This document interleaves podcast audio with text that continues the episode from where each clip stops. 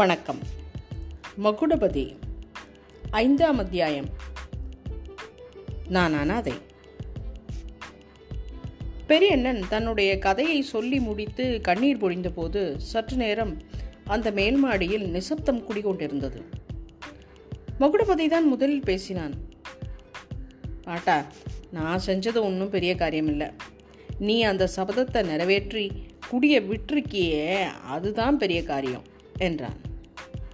அப்போது கிழவன் கண்ணீரை துடைத்துக்கொண்டு தம்பி தம்பி பெரிய காரியம் என்று சொல்லாத. பெரிய காரியம்னு சொன்னால் நம்ம ஊரில் இழவுக்கு தான் சொல்லுவாங்க.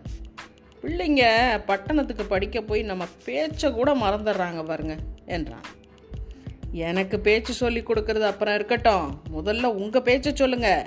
ஏதோ அபாயம் தலை போகிற விஷயம்னு சொன்னீங்க. வேறு எதை எதையோ பேசிக்கிட்டு இருக்கோமே என்றான் மகுடபதி. கிழவன் செந்திருவின் முகத்தை நோக்கி நீ என்ன சொல்ற தாயே? இந்த தம்பியிடம் எனக்கு பூரண நம்பிக்கை.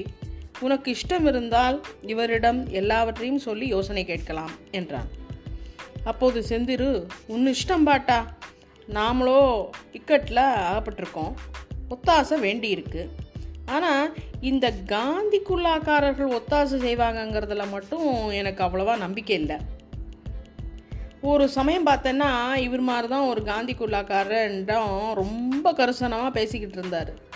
அவர் ஜெயிலில் இருந்ததாக சூட சொன்னார். நானும் மூணு வருஷமாக ஜெயிலில் தான் இருக்கேன்னு அவர்கிட்ட சொன்னேன். சீக்கிரத்தில் வந்து விடுதலை செய்கிறதா சொல்லிட்டு போனார். ஒன்றரை வருஷம் ஆச்சு. அப்புறம் எட்டியே பார்க்கல. அதனால் தான் இந்த காந்தி குல்லாக்காரர்களிடம் எனக்கு ரொம்ப சந்தேகமாக இருக்குது என்று செந்திரு சொல்லி வந்தபோது மகுடபதியின் உடம்பில் மயிர்கூச்சல் உண்டாயிற்று. செந்திரு கடைசி வார்த்தைகளை சொல்லிக்கொண்டே தன்னை கடைக்கண்ணால் நோக்கியதையும் அவன் பார்த்தான். அந்த அழகிய கரிய கண்களின் முனைகளில் நீர்த்துளிகள் துளித்து நிற்பதைக் கண்டான். தான் ஓடைக்கரையில் பார்த்த பெண்தான் இவள் என்பதையும் தன்னை அவளும் அறிந்து கொண்டாள் என்பதையும் அதற்கு பிறகுதான் அவளை பார்க்க வரவில்லை என்ற கோபத்தினாலும் துக்கத்தினாலும் தான் இப்படியெல்லாம் பேசுகிறாள் என்பதையும் ஒரு நொடியில் அறிந்து கொண்டான். தழதழத்த குரலில் நான் அப்போது சொன்னது என்ன? தேசம் விடுதலையான பிறகு உன்னை வந்து விடுதலை செய்யறதா தானே சொன்னேன் என்றான். ஆ தேசம் என்ன விடுதலை ஆகலையா பண்ணா என்றாள் செந்திரு மகிழ்பதிக்கு சிரிப்பு வந்தது. அவன் கம்பராமாயணம் கேட்டிருந்தான். சீதை அயோத்தி நகரின் கோட்டை வாசலை தாண்டியதும் காடு எங்கே? என்று ராமனிடம் கேட்ட விஷயம் அவனுக்கு நினைவு வந்தது. தேச விடுதலை என்பது அவ்வளவு சீக்கிரம் நடக்கக்கூடியதல்லவே. போன வருஷம் தேச விடுதலை நெருங்கி இருந்ததாக தோன்றியது. இந்த வருடம் அது வெகு தூரம் போய்விட்டது என்றான். ஓ அதனால தான் அவ்வளோ தைரியமாக வந்து விடுதலை செய்கிறேன்னு சொன்னீங்க போல. நாளைக்கு கடன் என்று பட்டிக்காட்டு கடைகளில் எழுதி வைக்கிறார்களே அந்த மாதிரி என்று ஆத்திரத்துடன் பேசினான். இந்த சம்பாஷணையின் விஷயம் எதுவும் பெரியண்ணனுக்கு புரிவதில்லை. இரண்டு பேர் முகத்தையும் மாறி மாறி பார்த்தான். தம்பி இதன் இந்த குழந்தையை உனக்கு முன்னாலேயே தெரியுமா? என்றான். செந்திரு ஆமாம் பாட்டா. ஒரு நாள் நான் ஓடைக்கரையில் படுத்துக்கொண்டு செத்துப்போவதற்கு என்ன வழி? என்று யோசித்து கொண்டிருந்தேன். அப்போது இந்த மனுஷர் வந்து நான் உன்னை விடுதலை செய்கிறேன்னு சொல்லிட்டு போனார். அப்புறம் திரும்பியே பார்க்கல என்று குரோதம் பொங்கிய குரலில் சொன்னேன் சொன்னாள். அப்போது மகுடபதி என் பேரில் தப்பு ஒன்றும் இல்லை. நீ சரியாக விவரம் சொல்லாமல் ஓடி போயிட்ட உன் பெயரை கூட சொல்லலை. இருந்தாலும் நான் உன்னை மறந்துடல. ஓயாமல் உன் ஞாபகமாகவே இருந்தேன். நீ சுட்டிக்காட்டிய வீட்டை பற்றி தகவல் விசாரித்தேன். அது சிங்கமேடு தங்கசாமி கவுண்டர் வீடு என்று தெரிந்தது. அவருடைய வீட்டில் அவருடைய சொந்த பெண்கள் மூன்று பேரும் அவருடைய தமையனார் பெண்ணும் இருப்பதாகவும் அவரே கூட சமீபத்தில் இரண்டாம் தாரம் கல்யாணம் செய்து கொண்டிருப்பதாகவும் தெரிந்தது. இத்தனை பேரில் நீ யார் என்று நான் எப்படி கண்டுபிடிப்பது? அப்புறம் பல தடவை அந்த ஓடக்கரை பக்கம் நான் வந்தேன். எவ்வளவோ நேரம் காத்திருந்தேன். உன்னை பார்க்க முடியல. நீ என்னை மறந்துட்ட என்றும் அன்று என்னிடம் சொன்னதெல்லாம் வெறும் விளையாட்டு பேச்சு என்றும் எண்ணிக்கொண்டேன் என்றான். செந்திரு நான் உங்களை மறக்கவில்லை.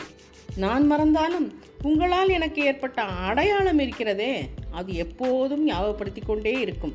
என்று சொல்லி தன் வலது காலை மறைத்து கொண்டிருந்த சேலையை சிறிது நகர்த்தினாள். முழங்காலுக்கு கீழே ஒரு நீளமான நெருப்பு சுட்ட வடு காணப்பட்டது. ஐயோ என்றான் மகுடபதி. ம் நான் உங்களுடன் ஓடைக்கரையில் பேசிக்கொண்டிருந்தது எப்படியோ எங்கள் சித்தப்பாவுக்கு தெரிந்து போய்விட்டது. ஓ நீ அவருடைய தமிழ்நாடு பெண்ணா? ஆமாம் உனக்கு அப்பா இல்லையா? எனக்கு அப்பாவும் இல்லை அம்மாவும் இல்லை. நான் ஒரு அனாதை. பெரிய என்ன அப்படி சொல்லாதேம்மா. இந்த கிழவன் உடம்பில் உயிர் இருக்கிற வரைக்கும் நீ அனாதையாக போயிட மாட்ட என்றான். மகுடபதி நெருப்பு சுட்ட வடுவை காமித்து இது எப்படி ஏற்பட்டது சொல்லு என்றான். கேட்கும் போதே அவன் உடம்பு நடுங்கிற்று. சித்தப்பாவுக்கு யாரோ சொல்லிட்டாங்களோ இல்லை அவரே தான் பார்த்துட்டாரோ தெரியாது. ஓடக்கரையில் யாரோட பேசிக்கிட்டு இருந்தேன்னு கேட்டார். தெரியாதுன்னு நான் சொன்னேன். நீங்கள் யார் என்பது எனக்கு நிஜமாகவே தெரியாது இல்லையா? ஆனால் சித்தப்பா நான் சொன்னதை நம்பலை. வேணும்னு தான் பொய் சொல்கிறேன்னு நினச்சார். எவ்வளவோ அமர்க்களம் நடந்தது. கடைசியில் இனிமே வீட்டை விட்டு வெளியே போகக்கூடாது என்பதற்கு ஞாபகம் இருப்பதற்காக இம்மாதிரி காலில் சூடு போட்டார் கடவுளே இந்த மாதிரி அக்கிரமங்களும் உலகத்தில் இருக்கா? என்றான் மகுடபதி நீ என்னத்தை கண்ட தம்பி? இதை விட பெரிய பெரிய அக்கிரமங்களும் உலகத்தில் நடந்துக்கிட்டு தான் இருக்குது கடவுளும் பார்த்துக்கிட்டு தான் இருக்காரு என்றான் பெரியண்ணன். செந்திரு அப்போது குறுக்கிட்டு கடவுளை குறை சொல்லாத பாட்டா? கடவுள் தான் இந்த இக்கட்டான வேலையில் இவரை இங்கே அனுப்பியிருக்கிறார். நீங்கள் வந்ததுனால தான் நான் கொஞ்சம் தெம்பாக இருக்கேன். இல்லாட்டா ஐயாசாமி முதலியார் வீட்டில் ஒருவரும் இல்லை என்று பாட்டன் திரும்பி வந்ததற்கு நான் இப்போது பதபதத்து போயிருப்பேன். என்ன செய்வது என்று தெரியாமல் தவித்திருப்பேன். பாட்டம் வருவதற்கு கொஞ்சம் நேரம் ஆனபோதே எனக்கு தவிப்பாய் போய்விட்டது. ஏன் இன்னும் வரவில்லை? என்று இந்த மச்சு ஜன்னல் வழியாக வீதியை பார்த்து கொண்டிருந்தேன். அப்போது நீங்கள் திரும்பி திரும்பி பார்த்துக்கிட்டு வீதி ஓரமாக வந்தீங்க. நீங்கள் தானே எனக்கு உடனே தெரிஞ்சிருச்சு. பழனி ஆண்டவன் தான் இந்த சமயத்தில் உங்களை அனுப்பியிருக்கிறார் என்று கூட நினைத்து கொண்டேன் என்று செந்திரு சொன்னாள். பழனி ஆண்டவர் கள்ளிப்பட்டி கார்கோட கவுண்டரின் ஆட்கள் ரூபத்தில் வந்து என்னை அனுப்புனார் போல இருக்கு என்றான் பகடபதி. கள்ளிப்பட்டி கார்கோட கவுண்டர் என்ற பெயரை கேட்டதும் அவர்கள் இருவருடைய முகத்திலும் ஏற்பட்ட மாறுதலை மகுடபதி உடனே கவனித்தான்.